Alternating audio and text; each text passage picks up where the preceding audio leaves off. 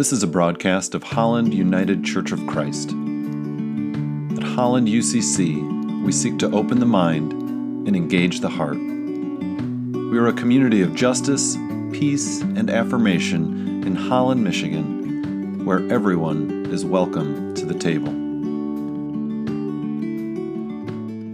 Our scripture this morning is from the Holy Gospel according to John, John chapter twenty, John chapter twenty, verses one through eighteen. Early on the first day of the week, while it was still dark, Mary Magdalene came to the tomb and saw that the stone had been removed from the tomb. So she ran and went to Simon Peter and the other disciple, the one whom Jesus loved, and said to them, "They have taken the Lord out of the tomb, and we do not know where they have laid him." Then Peter and the other disciple set out and went toward the tomb. The two were running together, but the other disciple outran Peter and reached the tomb first. He bent down to look in and saw the linen wrappings lying there, but he did not go in. Then Simon Peter came following him and went into the tomb. He saw the linen wrappings lying there and the cloth that had been on Jesus' head, not lying with the linen wrappings, but rolled up in a place by itself. Then the other disciple, who reached the tomb first, also went in, and he saw and believed. For as yet they did not understand the scripture that he must rise from the dead.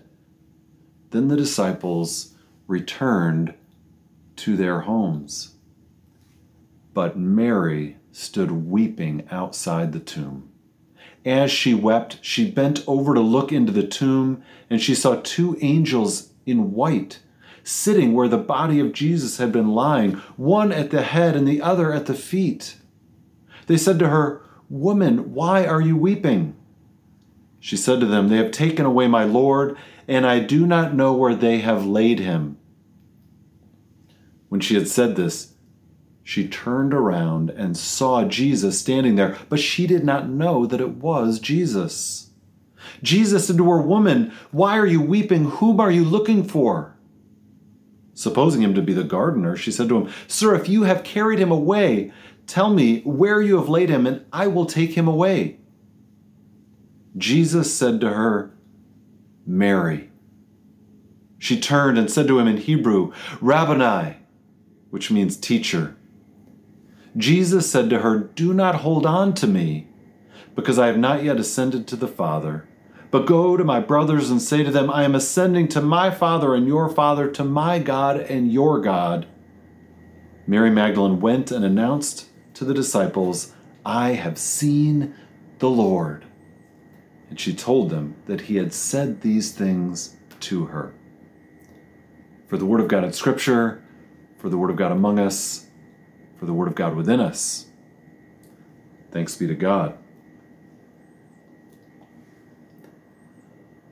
Even in resurrection, friends, hope remains elusive.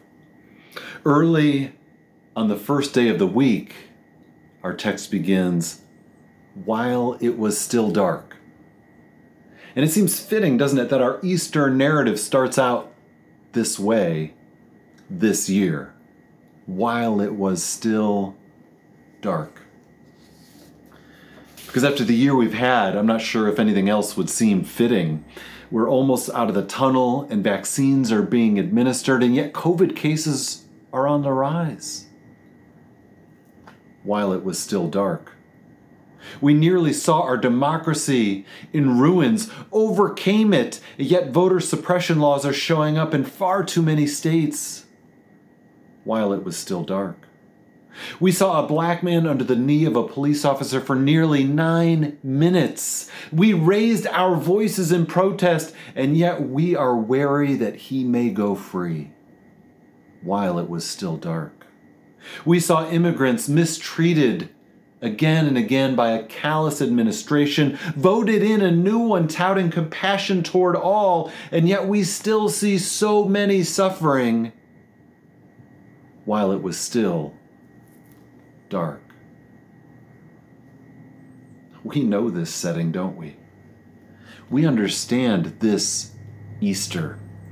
One where death and disappointment are still fresh, too fresh in the air. The picture remains bleak even in this new day, even in this new week. Easter morning begins in the shadows. The shadows of the powers that be, the shadows of all that we had hoped for, crashing down. And just as it was women who stood by Jesus in his last hours, it is here again a woman who comes to the tomb. Mary Magdalene, she's so startled by what she sees, or rather doesn't see, that she runs and tells the disciples. They run and check it out and then return home. But verse eleven tells us that Mary remains. She remains at the tomb, weeping, shaken. For the love that had been among them a while had been taken from them brutally. This love, which had nearly blinded them, now causes her eyes to burst with tears. This love, which had healed them, now causes a great pain over its absence. This love, which had embraced the most broken and rejected among them, leaves her heart broken in its wake. Mary stood weeping outside the tomb. The verse then says, As she wept, as she wept, she bent over to look, and her vision clouded by tears, or perhaps made clearer by them, sees two angelic figures in white. Now, the other disciples, the men, did not see these figures, but neither do we read that they were weeping.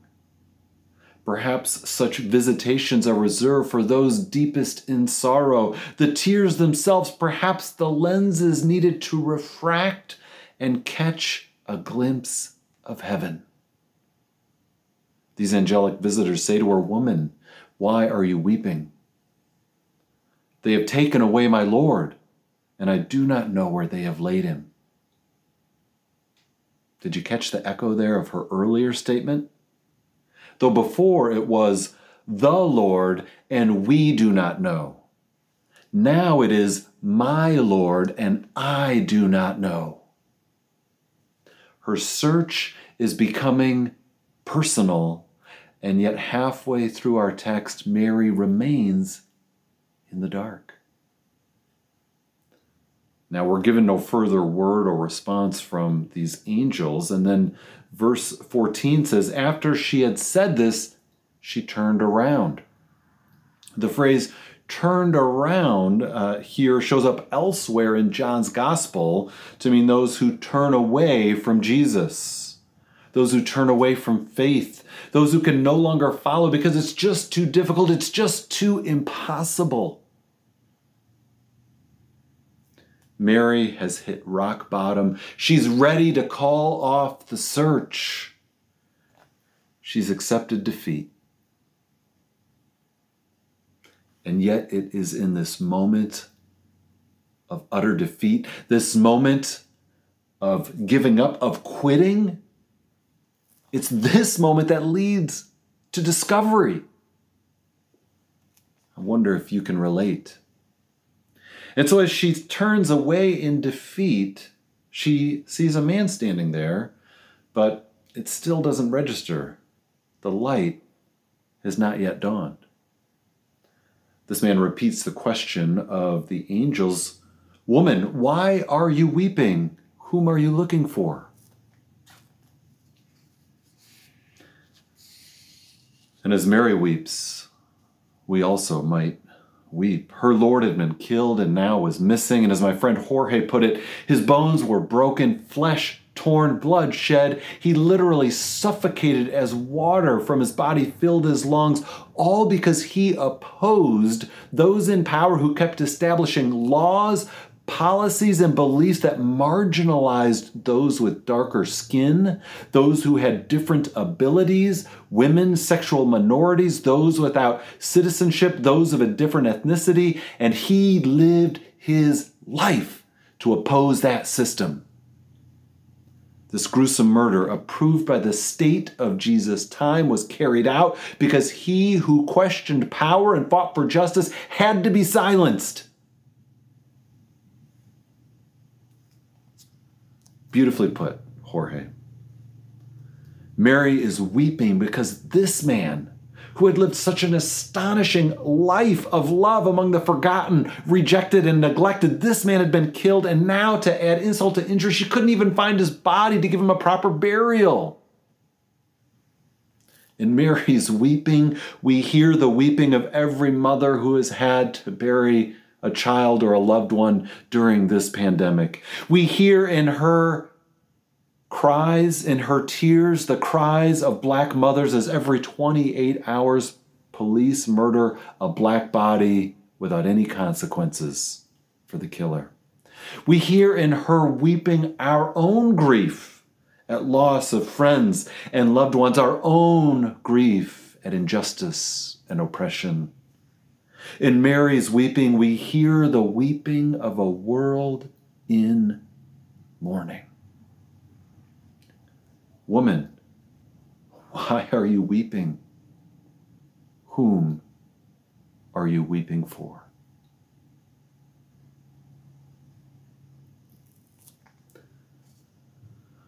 Whew. Then very deliberately, the text tells us that she supposes him to be the gardener.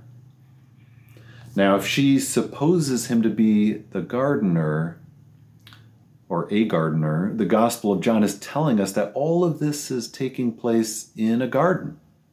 And interestingly, it's the only Gospel that mentions this context. In the Bible, a garden is a place of both intimacy and betrayal. And indeed, the biblical story, of course, begins in a garden, God walking with humanity, then searching for humanity who we're hiding. The garden is also the place where Jesus struggles in prayer and is then betrayed with a kiss and then arrested. Intimacy and betrayal, newness and struggle in a garden. The story of Scripture opens in Genesis one. In sacred time there was evening and there was morning. The first day, seven days that cultivate in a garden. And here we have another sacred time, the first day of a new week. After seven days, we consider the next day to be day one of a new week, but we could also suppose it to be an eighth day, a new era, a new garden. John is telling us that something new is afoot, even though it was still dark. A new day is dawning, and this new day also begins in a garden, but not with a man. No, this new day begins with a woman. And it begins not with the proclamation, "Let there be light," but it begins, doesn't it, in darkness and with tears. So, it gives me such, oh, it's just so fitting. "Sir," she says, "if you have carried him away, tell me where you have laid him, and I will take him away." You can feel her desperation, her exasperation in this moment. And with a simple word, Jesus opens her eyes and her heart. Mary. Mary. And once again, the text says she turns. But remember, she is already turned and is presumably already facing Jesus. And so this second turn represents an inward turn, a turn of the heart. Could it be the one who captured them with such a generous spirit and smile? Could it be the one whose stories delighted and confounded? Could it be the one who shared his bread with the poorest among them? Could it be the one who taught of a new economy based on trust of God and neighbor? Could it be the one who refuted the religious establishment and defied political leadership? Could it really be this one who was last seen forgiving those who were brutally brutalizing him and putting him to death, saying, "Father, forgive them, for they do not know what they do." Could it be? Yes, it is.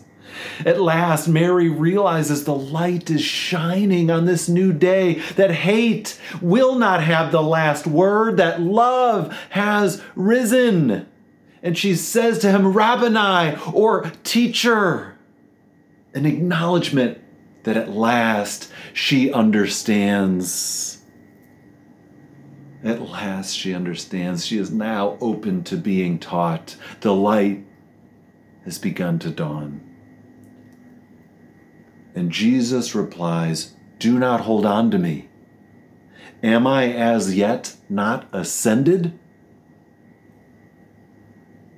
An interesting response, and the rendering in Greek is awkward, and that translation you heard me say is, is a little awkward as well. "Do not hold on to me. Am I as yet not ascended?" Which means, have I not already ascended?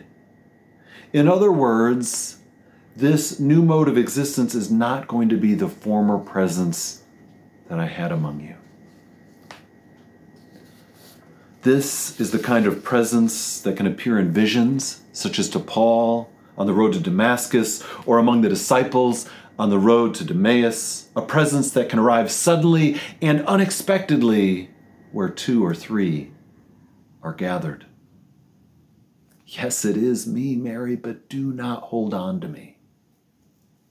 And of course, it is tempting on Easter to hold on tightly to Jesus or to a certain version of Jesus. It is tempting to fixate on specific details of how a person who was killed could then be alive, to get into the weeds of the laws of nature and get into arguments about how this proves one thing or another.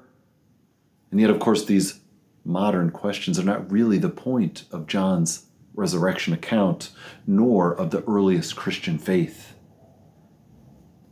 German theologian and peace activist Dorothy Sowella, whose poem we read earlier, says, "If my hands are occupied in holding on to something, I can neither give nor receive."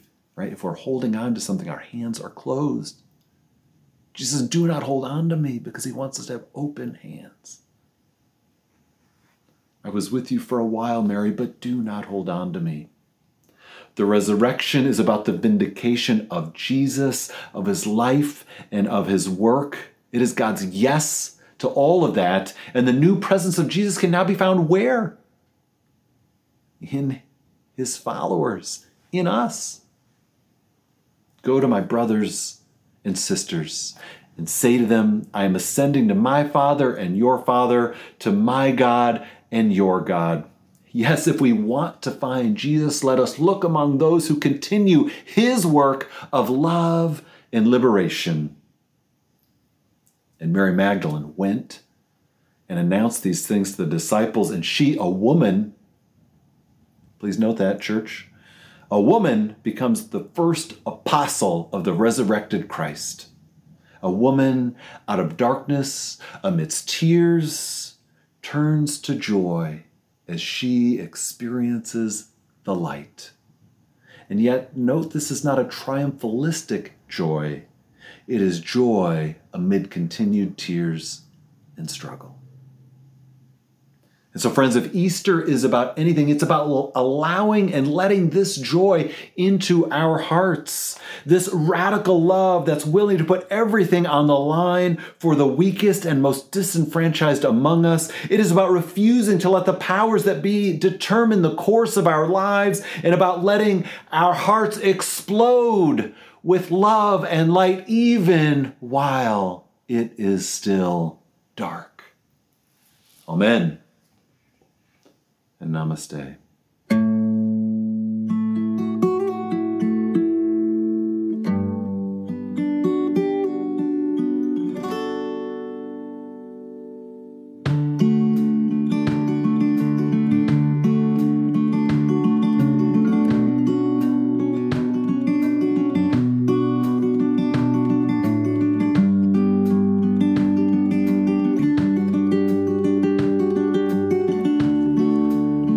invited to join us for worship on Sunday mornings at ten a.m. streaming on Facebook. You can also watch these messages on the Holland U C C YouTube channel. And for more information, how to get involved, or to support our work, like us on Facebook or visit holland u c c dot org.